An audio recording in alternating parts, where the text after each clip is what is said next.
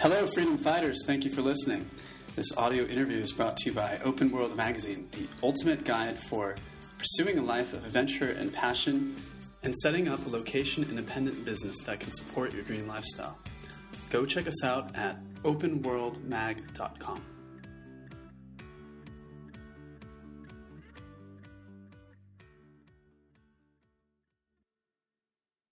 Hi, so welcome to another episode of the Open World Podcast. My name is Danny Flood, and in this episode, I'm joined by Matt Inglot. He's the founder of Tilted Pixel, a web design and development agency, and he's also the host of the podcast Freelance Transformation, which interviews top freelancers to learn how they price their services, how they get leads and clients, and how they run their freelance businesses. So, if you're a freelancer looking to improve your business practices, or interested in learning about freelancing to earn revenue and do so remotely, then I know you'll love this interview. We have a ton of good topics we're going to talk about on this call. So I'm excited. And Matt, just want to welcome you to the show. Danny, uh, thanks for the welcome. Thanks for the awesome intro. And yeah, let's do this. So you're from Calgary, right? Perhaps you can tell me a little bit about uh, what your background is like. You know, when you starting from college and then you know starting your own business? Sure. So I got into business uh, from a young age. Actually, it happened in high school where I had this dawning realization that there was more to the world than just getting a nine to five job. So up until then, I was going to be a programmer for Microsoft. And then I met a friend who uh, he was selling uh, as seen on TV products on eBay and and this was all in high school. So it like blew my mind. He was making a fair bit of money every week doing this. And so that kind of got me thinking well i should start i should sell stuff too. I should have a business. And so i, I ventured in a few entrepreneurial things but what really kind of stuck was my web agency, which I started in my second year at university. And it's been uh, just over 10 years now that I've been running it. So I went into it basically building websites in a moldy student basement apartment and kind of grew it over time. At one point had an office and employees, realized that wasn't the path that I wanted to take because that created all sorts of lifestyle restrictions. And now, 10 years later, I see my web agency as a huge lifestyle enabler. It's allowed me to travel around the, uh, to different places in the world. Um, it allows me to have a very flexible schedule. And yeah, I, I do genuinely actually really like my work. Yeah, I think usually with most businesses, when you're 10 years in, things are going great and you've learned a lot along the way. But um, usually, like the first year or two are kind of just like you're you're whacking moles and you know making all kinds of mistakes. And I want to ask you what what the first like couple years were like. I mean, did you have any business experience going in, or are you just kind of like learning everything as you go? Yeah, so my business experience was extremely minimal at that point, and if I could go back, I wish I would have like worked for some other agencies or experienced some of a working world first because in in my like 10 years of i guess professional life you could call it uh, I've only spent eight months of my life in a cubicle, and that's it. And and I think a little more cubicle time would have actually been good. So at first, I had no idea what I was doing, and that was actually okay at first because I was basically just freelancing. And as a student, basically getting paid anything above minimum wage was just like mind blowing. But as soon as I got serious about things and I got an office and I got uh, I got employees, that's when I really realized how far I had gotten uh, uh, out of you know anything I actually knew how to do.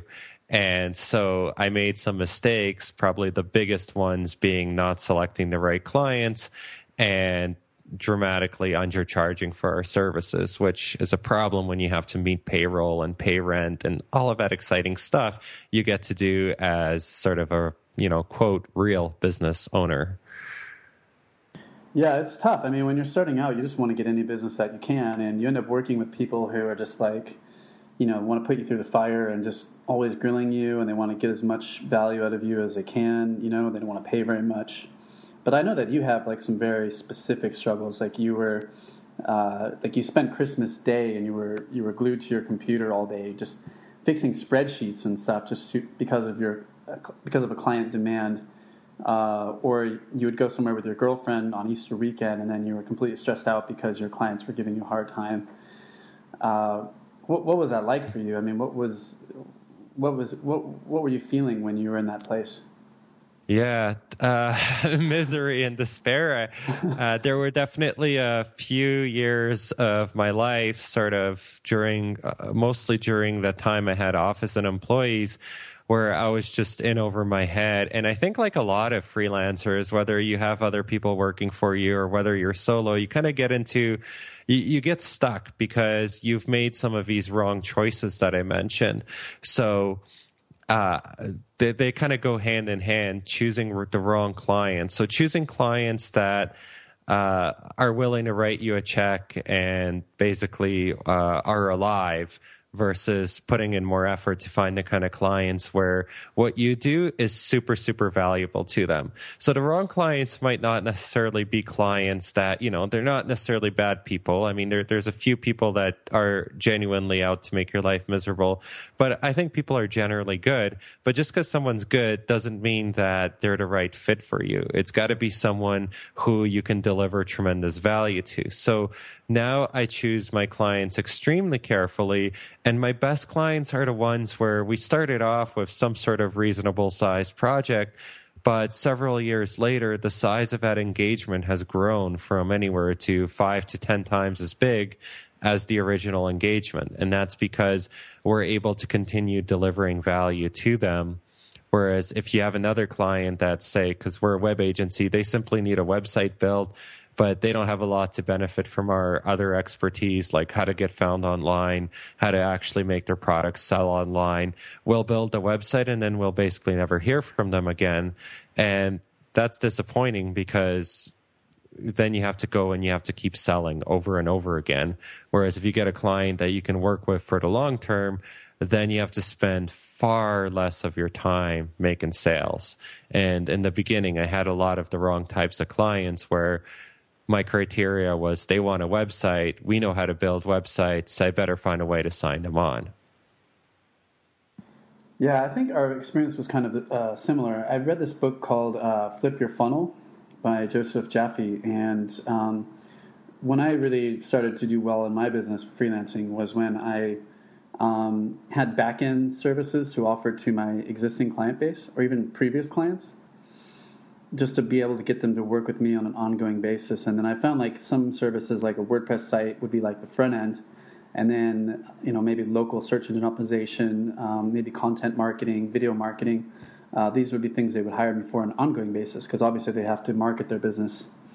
Um, I found that was really kind of the key to to building a 10 hour work week is just because uh, trying to get new clients all the time is just so time consuming and there's so many people that when you're starting out, they'll they'll ask for a free consultation or something like that, and you're so excited. It's like you're going to work together, and then they just suddenly disappear afterwards.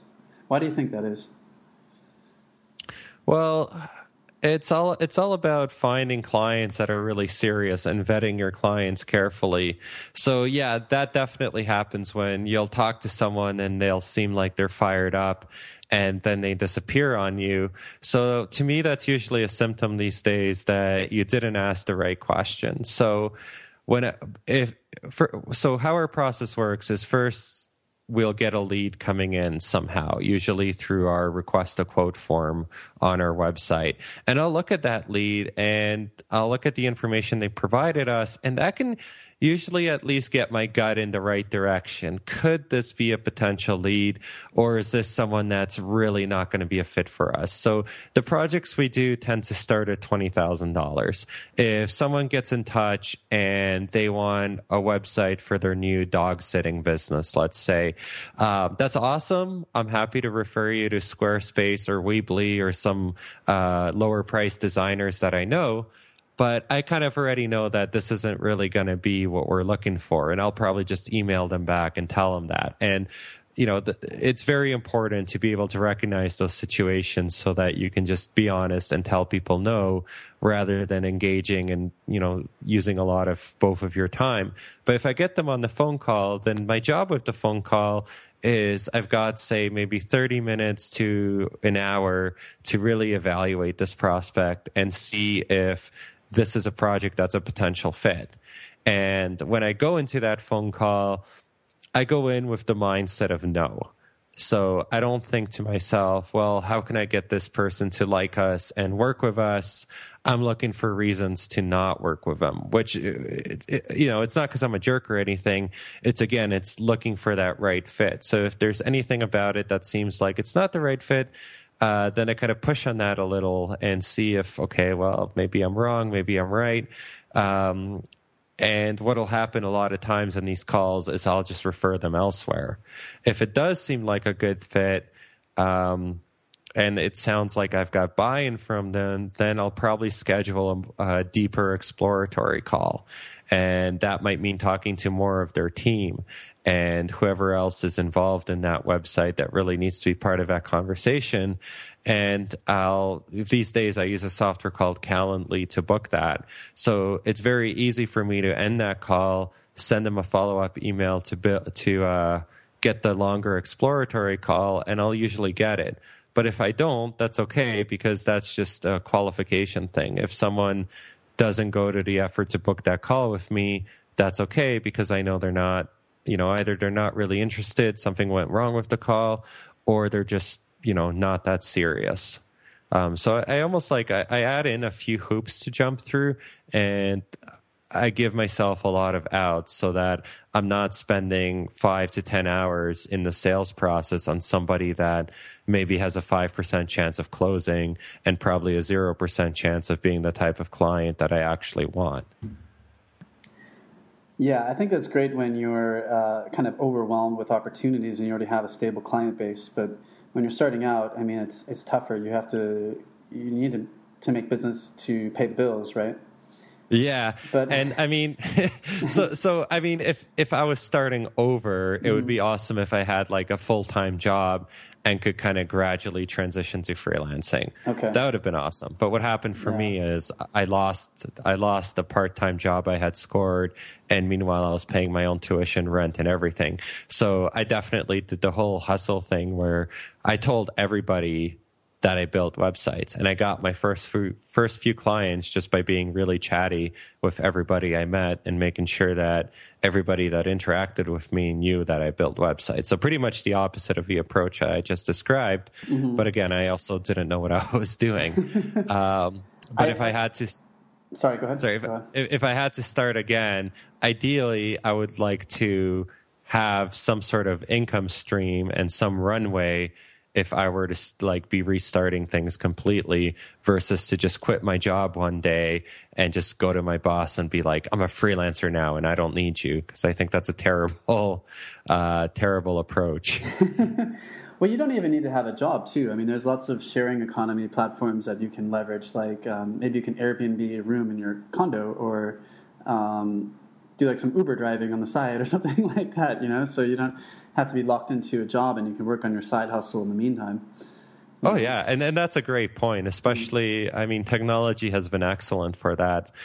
Um, you can do so many cool things, and you can do them part time. It, it really is a freelancing economy. I mean, you know, you and I, I, find that the more platforms you're on, you know, the more engaged you are in this sharing economy, and just getting yourself out there. I I feel like the more opportunities there are. Uh, but I wanted to add something though. You know, even if I'm doing prospecting, like if I'm if I'm consulting with someone and they're just starting out as a freelancer, I kind of give them the advice which you just kind of gave there, where you're vetting your clients. So I'll often tell them, you know, even though you're prospecting for clients, you're putting advertisements out there.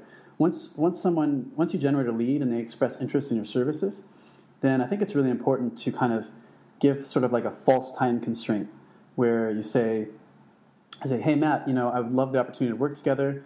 Uh, the thing is, I'm, I'm really busy with, with work right now. So um, could you wait like a week or so, and then I'll, I'll follow up with it, follow up on this. Um, and I think just just when you can say like, I'm really busy with work right now, you know, I'm not like desperate. I'm not going to like contact you and show you how eager I am to work with you. Uh, I think that's really really important, you know, because you have to kind of, it's like Oren Klaff says, you have to do prizing. You have to be the prize. You know, if you're going in to pitch something to investors, you know, you can't go in like you need their money. It's, you have to be the superstar. They have to want to work with you. And I think a lot of freelancers uh, they come in like like they're applying for a job and the, the client is the boss, you know, and then the boss. Yeah. Oh my God, that's so true. And then the client kind of controls the chessboard. You know, they control the center of the board, and you just have to take whatever terms they dictate to you. Yeah, that's very true. And I think you hit the nail on the head there because uh, I think a lot of people getting into freelancing come into it with a job hunting mindset because that's all they've ever known. They don't know what it means to sell or how any of that works. And the ironic thing is, it should be the other way around. People looking for jobs should be taking cues from how people successfully sell their services versus most job hunting advice, which frankly is terrible. Okay, so Matt, so let me ask you, how do you come in as like, how do you demonstrate that you are the superstar? Like you're going to bring a bunch of value. How do you how do you justify a twenty thousand dollar price tag? You know what what what do you have in place to to prop up that price and to prop up the perceived value of your service? Sure. Uh, so what I do ultimately, I think, demonstrates the value through action. So most of what I do in the sales process is actually asking the client the questions. So when most web developers will come in for a sales meeting, they'll do all sorts of weird things that's not going to get them the sale. They'll start showing off their work. They'll start talking about how great they are, or they'll ask questions, but they'll ask the wrong kinds of questions. So they'll ask things like, what do you want on your website? Or what kind of fonts do you like? What's your company's color scheme? None of that matters. Who cares right? You as the professional should be telling the client all of that. So the types of questions i ask all center around what it is that they're actually trying to accomplish by building their website. And that's where all the value is made. So something prompted them to get in touch with you and say, Hey, I want to get this website built. We have some sort of budget now. So some something in the business actually happened to trigger that. And that's almost always, uh, especially if you're working with businesses, something related to sales. So the company wants to get more sales. The company is doing some big rebranding. Uh, the company now has a product that they're selling online, but somehow they're looking to move the needle higher using the website. And once you realize what that goal is, what they're trying to move the needle on, then you can start exploring that further with the client. So let's say, uh, so for example, we did a website for a home builder. So their goal is to get people into their model home. Okay, great. Now that we understand that, we can dive deeper. Well, what make how do people find uh, home builders online? What do people buying homes look for in a custom built home? Um, what is the shopping experience like? And we start really digging digging digging into the whole like customer psychology into how how those products are sold and then we start talk and then I start talking about well here is how a potential website could help you capture these home buyers online. So, for example, I notice a lot of home builders make the same mistakes with their website. So, I pitch something different and I can see how that would connect to getting more home builders to actually get appointments. So, now instead of talking about color schemes and pop ups and whatever gibberish people talk about in web meetings. Now we're not talking about the website at all. We're talking about how to get people into a model home.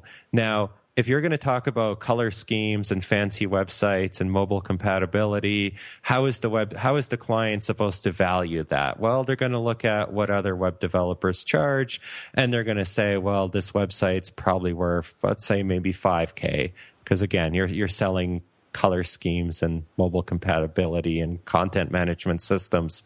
Um, now, you get a company like us, we're not talking about any of that stuff because we've repositioned this project as how do you get people into model homes? Well, what is a visitor to a model home worth? And it turns out that number is actually pretty high because even one sale of a home means a ton of money for the home builder. One sale equals the website project's been paid for, possibly several times over. So once you have that dawning realization and you've built your project around that, suddenly the client wants to give you that 20K. Um, it's not even a negotiation at that point because suddenly there's a huge potential return for them. Yeah, that's such a fantastic point. I think so many freelancers are just focusing on the wrong things, like you said. Um, you know, focusing on colors, fonts. That that doesn't really speak to the client. The client has a business. They want to be able to take that business to the next level. They they see these opportunities out there, and you need to show them that you're the right guy to help them realize these opportunities that they already have in their head. I think, and I think you're so what you're doing is you're you're describing a consultative sales model. I I know when I do this, um, I have a simple model. It's just problem statement and then proposed solution. Is that kind of similar to the model that, that you do, like if, in a contract, for example? Yeah, uh, yeah, I, I, think that's a good way to describe it. Mm-hmm. Um, our materials look slightly different, but it's it's the exact same concept. So if you look at our proposal, that is going to follow exactly what you describe. We we do a little description of a problem, um, and then we you know paint a picture of what a solution looks like and then we provide all of the supporting details for how to make it happen. Okay awesome. Yeah i, I i'm 100% with you on that. I always i always advise that you find out the client's pain points uh, the opportunities they want to seize for their business and then perhaps also their business strengths and then when you when you identify this information you can present your service in a way that solves all the problems they have and captures all of the opportunities as well as leverages their strengths as a business. And once, yeah, once you absolutely. do that, you're not just you're not just another commodity. You become like a trusted partner who can help get them to where they want to go. Yeah, hundred percent. And actually, where I learned that model was business school. Uh, because we did a lot of these uh, things called cases. And all a case is, they give you a business problem. You spend some inordinate amount of time trying to figure out a solution and you generate like 40 pages of supporting data. But then when you're presenting it, they limit you to five pages or something like that. So you've gone through all of this analysis and now you, you're, you're supposedly presenting to senior management or CEOs or something. And you've got to write this concise five page report that explains the problem and that explains the solution and why this is the best alternative compared to the others. And they really, really drilled that to us um, and got us to the point where we could state this stuff pretty concisely and convincingly. And then later, when I realized what a proposal really was, I started to realize how much of that knowledge was directly transferable to writing a convincing proposal. So um, let's let's shift gears here a little bit. Uh, I know your clients now are e-commerce, nonprofit, and B two B businesses. How did you arrive at those particular niches, and um, what have you been doing to attract those leads? Yeah, that's a good question. So, in terms of arriving at those uh, three different and fairly broad markets, it was just a function of looking back at previous customers and seeing what worked. Uh, and that's kind of what we arrived at. But there's a very big difference between what we say on our website and versus what we do. So the website is targeted currently at these three broad groups, but over time I've actually narrowed down my targeting quite a bit. So my website might speak towards, for example, e commerce and talk about how great our e commerce solutions are. And that's fine. But it doesn't mean that I go out there and try to close any sort of e commerce site that's out there. I actually have very specific criteria for the types of e commerce projects that we would consider working with. So, for example, uh, something that we're really strong at is e commerce that requires a great deal of customization. So, not something that you could necessarily do uh, with a system like Shopify. Uh, but something that's a lot more in depth. So I, even though the website doesn't specifically talk about this, um, that's kind of the types of clients that we look for in the e-commerce space. And we have different criterias, for example, in lead generation. And nonprofits are actually something that we don't do much of anymore. It's still on the website, uh, but you know, after kind of weighing the pros and cons of app market, it's something that I'm actually shifting us away from. What are some ways that you help your clients to, uh, I guess, get more traffic or generate more conversions? Because I know that a lot of businesses think that they have to have simply like a, a brochure website but a lot of the things they, they put on their site, you know, they don't actually generate revenue. Um, about pages, contact pages, you know, fancy sliders don't actually deliver anything to the bottom line. So if you're going to optimize for a client, you know, to, to help them get more conversions, more sales, uh, what are some things you focus on? What are some things you can offer? Sure. So that's integrated very deeply into everything we do. It starts with the end goal in mind. So going back to the home builder example, if you want the end result to be that someone schedules a model home appointment, then that's the entire purpose of a website. And then everything else is reverse engineered. So if a prospective home buyer comes to your website, first of all, what is it that we want to tell them right away? So a lot of websites badly mess this up, but we want to tell them what we do in such a way that connects with how they think about their problem. So if they want like a gorgeous custom high end model home, then we make sure the first copy they see is something geared towards making them picture being in this gorgeous custom model home. It's not welcome to our website. It's not, you know, five paragraphs about you know how your home has the best air conditioning or all sorts of weird things that people do it should just be a very concise headline of what you offer and then the rest of the website should basically be engineered around the prospective buyer's journey. So a lot of it comes down to really understanding and taking the time to research how people buy that particular service. So what is it that they are most concerned about? What are their criteria for picking a company? What do they need to be educated about? And quickly you start painting out a picture of uh, what website sections are going to answer those questions. So in the model home example, they're going to want to see homes that you've built. They're going to want to see communities that you've built in. They're probably going to be deeply, deeply, deeply concerned about the type of quality work that you do because they're buying this this literally their biggest investment and they're basically trusting you to put the nails in the right place and use quality materials and not cut corners then the website better be reinforcing that.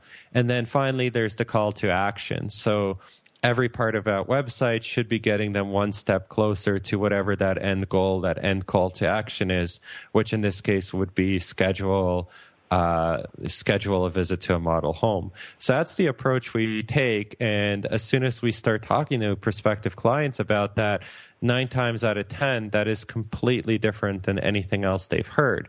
But if you take that approach, then you can start delivering real results to people. And if version one doesn't work, then you've got a framework for figuring out what could possibly be wrong. Because again, we've done all this research, we understand the buying process. So we just figure out, well, okay, what you know what didn't click what are we missing where are people falling off the site and we adjust and adjust until we get it right very cool. And I know you have a really awesome infographic on your website um, that kind of dia- it's called a lead diagram, where uh, you, mm-hmm. just, you, just, really broke it down. I really like how you did that. Can, can I put that on the, the show notes for this episode? Uh, sure. Yeah. but but basically, it breaks down. You know, like here are your lead sources. You know, here's what the consumer is going to do. They come to your website.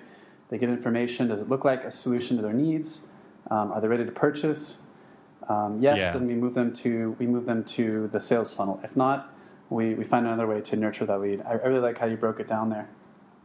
Thank you. Yeah, uh, I mean, uh, I had put together that graphic a while ago. That's why I was kind of like, oh yeah, we did make that. Yeah, that is an awesome graphic. So yeah, you're you're very welcome to put that on there. well, it works. You know, you, you, mapped it out, and I think that's awesome when you can when you can kind of map out that that customer relationship timeline. Um, but I know that it doesn't just stop with lead generation. You know, sometimes they, uh, so for example, like if they sign up for a free white paper, they, they join your mailing list. Um, you know, how many emails do you have to send before they buy something? Um, you know, if they buy a product, you know, when are you able to, to sell them another product? So could you talk about like um, the timeline after the lead generation and then like uh, as far as like closing the deal and then and then after that, you know, how do you uh, get full monetization from each uh, from each customer, I suppose. Yeah, uh, so that's definitely a great question. One that, frankly, uh, you could read tons and tons of books on. But it comes, you know, if, if I'm going to summarize it, it, it first all comes down to understanding how your product is bought. So there's some products that you can sell directly online. If you're selling like a $20 widget, uh, j- just sell the thing. Just just have your shopping cart. Let people click buy now, and just get them through the door. Um, that's kind of going to be an impulse buy. Whereas there's some buying that requires some significant thinking before you actually decide to pull the trigger on the purchase. So, for example, if you're selling an info product like an online course that might be several hundred or even several thousand dollars, that dramatically changes the buying process. If you try to sell that the same way you'd sell a $20 widget, you will fail. So in those kind of cases, we might not have any sort of shopping cart on the website at all. But what we might have is an email sign up. So people can sign up for some sort of free offering that you're giving them. So some sort of uh, free email course or some sort of checklist or something like that. And the point of that is to just get them into your email list. And once you have your, on your once you have them on your email list, you might use a series of emails that you send out to basically warm up the prospect um, really talk about their problem that they're having, deliver value in terms of how to solve it, and really get them to trust you. And at that point, when you've built that initial relationship, at that point, they might be willing to buy. Or say you have an e commerce store you know, someone might buy that $20 widget from you, but that might be just the beginning. There might be this whole other email marketing sequence that focuses around uh, basically sharing other products with them that they might be interested in buying. And you can do that in very simple ways, such as, hey, check out this new thing we have in store, or you can get really creative with it, like flash sales or um, sort of a Groupon style deals, although you know, I don't know how popular Groupon is anymore. Um, but basically, you do have to understand that buying process so that you can understand what that website needs to be doing for you. Uh, if we go to the extreme with the home builder again, you can't sell a home on a website. No one's going to put a house in a shopping cart and click checkout. Um, that's a you know several hundred thousand dollar investment. So you need to understand every single step of a buying process. So we know the website needs to schedule an appointment, but then there's actually other parts of a sales process where the website's incredibly useful, such as if we capture their email, we can send them tons and tons of other stuff that's going to reinforce them wanting to buy from us rather than someone else. So that's that's some examples. Um, you'd really uh, this is kind of such a deep topic that you'd really want to get reading on the top books that speak to the type of thing you want to sell, or you hire a company like us because, you know, for example, I've been involved in marketing for 15 years. Um, so I have some ideas on how people actually buy products. If you have a kind of autoresponder set up and they join your mailing list and you make an offer to them, but it's not working very well, or if you think it's not working very well, uh, what are some things you can do to improve it? Because you know I have a mailing list, um, and whenever I offer anything for free, you know I'll, I'll, get like 200 emails, people writing me back, but I need to like if, if I want to sell something for $700 or even just like $20, um, conversions are much lower. So, so how can you optimize those those offers that you offer in your follow up to kind of push? I guess I guess to get them off the fence, you know, to to get them to sign up. What do you mm-hmm. suggest? And and actually, you know, go go from being someone on your list to becoming a customer. Yeah. yeah, no problem. So I have to be very vague about this example, but I just recently mailed a 400 person email list that had never been sold to before and managed to get some sales for a four figure product. So there's people on that list that went from never having bought anything uh, from that uh, from that list to pulling out their credit cards and dropping several thousand dollars, and that was kind of an extreme example, but uh, it, it can definitely be done. The best thing that I can suggest is first of all, look at how you nurture uh, those email signups. So the absolute worst thing that you can do is you you offer some great freebie for somebody, they sign up for your email list, and then they don't hear anything from you. Well, that's not great because I mean they're going to forget who you are, and you're not going to be building any sort of relationship with them. And building that relationship is key. Um, second worst thing you can do is instead of sending them nothing, you just send them random things. So whatever's on your mind, but nothing's really cohesive, nothing's really getting them closer towards solving the problem that they signed up for your mailing list to solve. They're just kind of getting your newsletter. Um, that's a very passive relationship. And so this is where something like an email course is great because what email courses are designed to do is to drip out free content uh, to an email subscriber, but they're designed to do it over time, and they're they're literally positioned as kind of a mini course. So if I sign up uh, to your newsletter because I really want to learn how to make pizza really well and impress my wife. I don't know. Um, then if I get seven emails on how to make the perfect pizza, then I'm getting tons of value. I'm starting to really trust you. I'm actually implementing some of your advice. I'm going to be a thousand times more susceptible to actually buying from you. Uh, that's, for example, I, you know, you're a podcaster, so uh, I'm a podcaster as well. Uh, there's a course called uh, the podcaster Par- podcasters paradise and it's by john lee dumas. And i think the course when i bought it was about $1200 so not a cheap investment.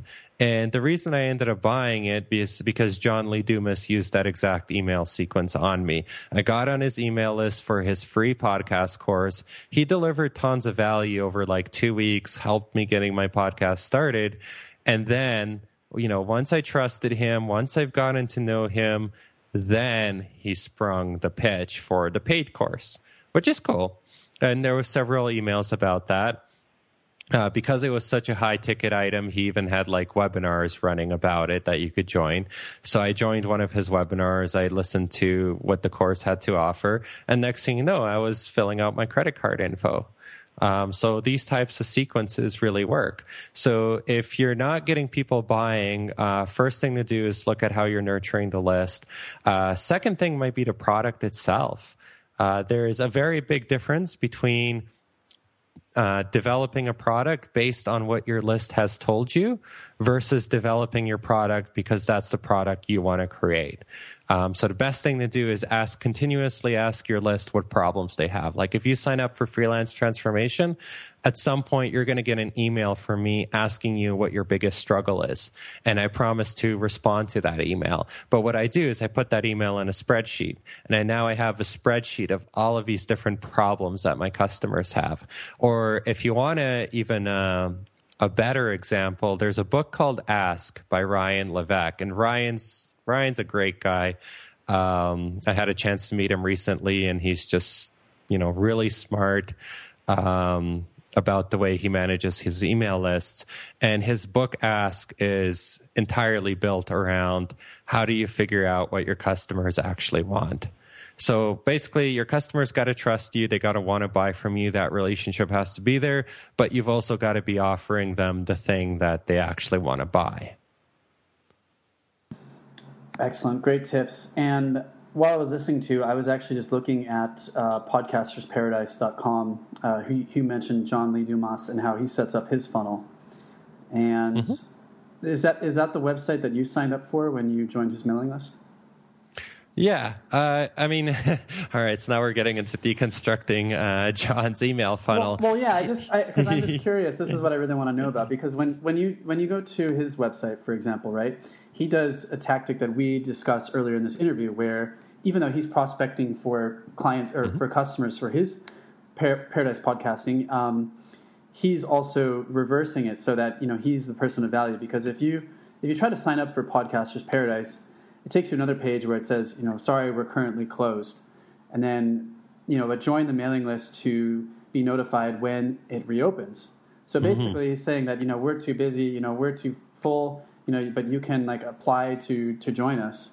Um, so he's yeah. kind of reversing the script here, and then um, you join his mailing list, obviously, and then I imagine that's where that funnel you talked about or that, that follow up begins, and then you get convinced that you need to invest $1,500 in, in his program.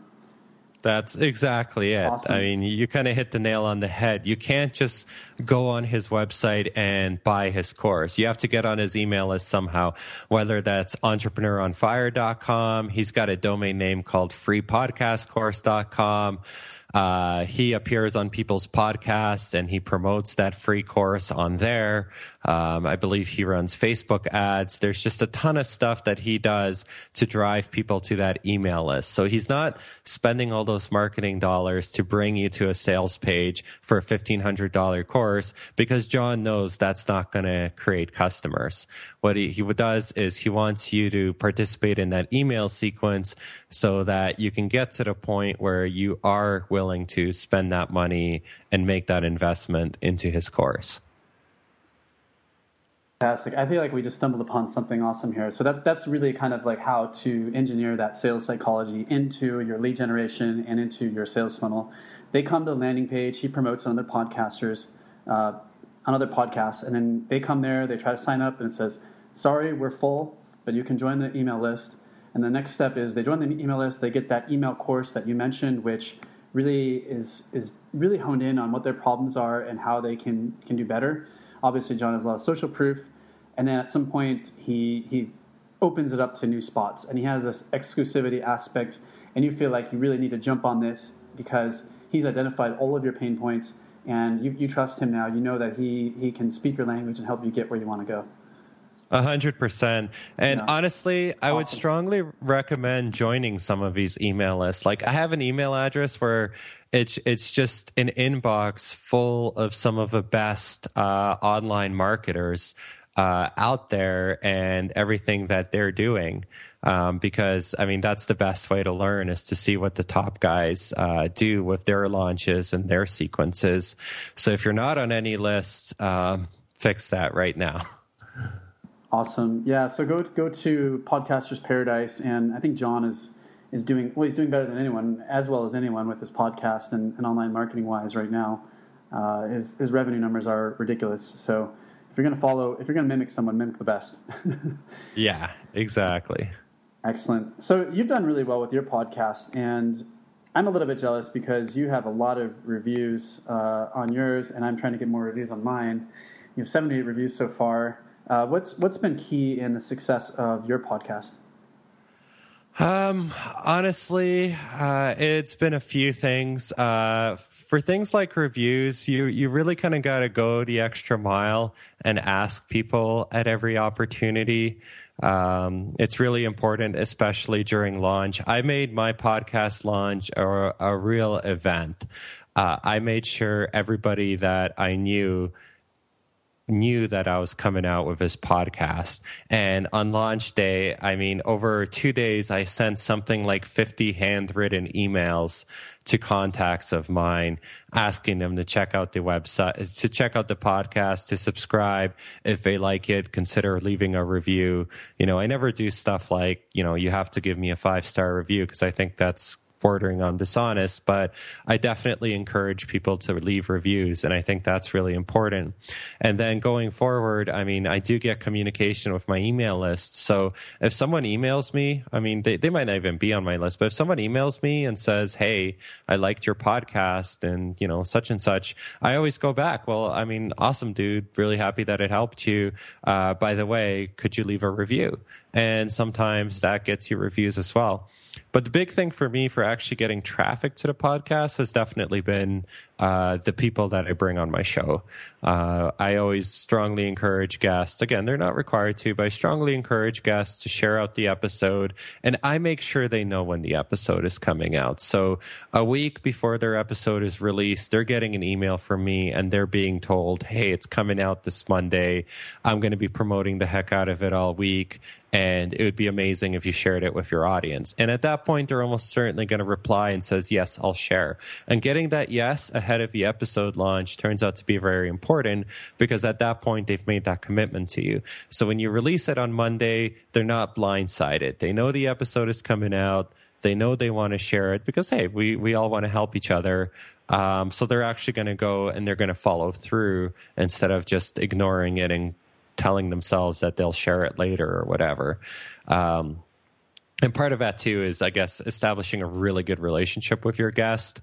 Uh, so the more you can do some great pre-show chat or post-show chat, build a bit of a relationship there, the more likely they are to really want to help you. Like I've had a number of guests that have actually emailed out their podcast interview uh, with freelance transformation. And that's always a huge compliment because some of these people, they appear on a ton of podcasts. So they're not necessarily going to mail their list. But if you can do a rockin' interview and if you got a bit of relationship, sometimes, you know, you can be the one that they're happy to tell their list about. Awesome. That's a great tip. And I need to do that too is um, I don't do that. I need to notify them beforehand that you're going to publish their episode uh, next week I know John John Lee Dumas does that very successfully, uh, where he, he gets them really excited about their, their episode coming out, and he says like, uh, "Your episode is going to rock Fire Nation on you know April fifteenth or something like that," and then um, and it just like it just feels like a really like good opportunity for you, like a privilege for you to be on his show. Um, and I like how he he, he uses that like Fire Nation uh, just you know, just the way he he like creates this community, does that really well. he does do I, I, the Fire Nation thing is really clever. Yes. Yeah. Awesome. Well, this was an awesome interview. Okay, I need to stop saying awesome so much. This was a really this was a really great interview, and um, thank you for sharing so many useful insights about sales psychology, about marketing, conversions, um, freelancing, everything we talked about on this this podcast. Not a problem. That it's my huge pleasure, and thanks so much, Danny, for having me on your show. So, if you want to learn more about Matt and what he's up to, go over to freelancetransformation.com, and um, you can click on Start Here. He's got a lot of really great articles and resources on there, uh, books to read about consulting and freelancing, and um, just a treasure trove of resources that you put together here. Thank you. Thank you. Yeah. Well, thank you again, Matt, and uh, take care. Have a good one. How? Um, oh yeah. How can someone get in contact with you if they want to get in touch? Sure. Uh, so a couple ways to do that. I'm pretty active on Twitter. So just uh, my Twitter handles Matt Inglot M A T T I N G L O T. So feel free to tweet me there, or if you have something you want to get in touch with via email, uh, Matt M A T T at freelancetransformation.com will get to me. Great. Thanks again, Matt. My pleasure, Danny.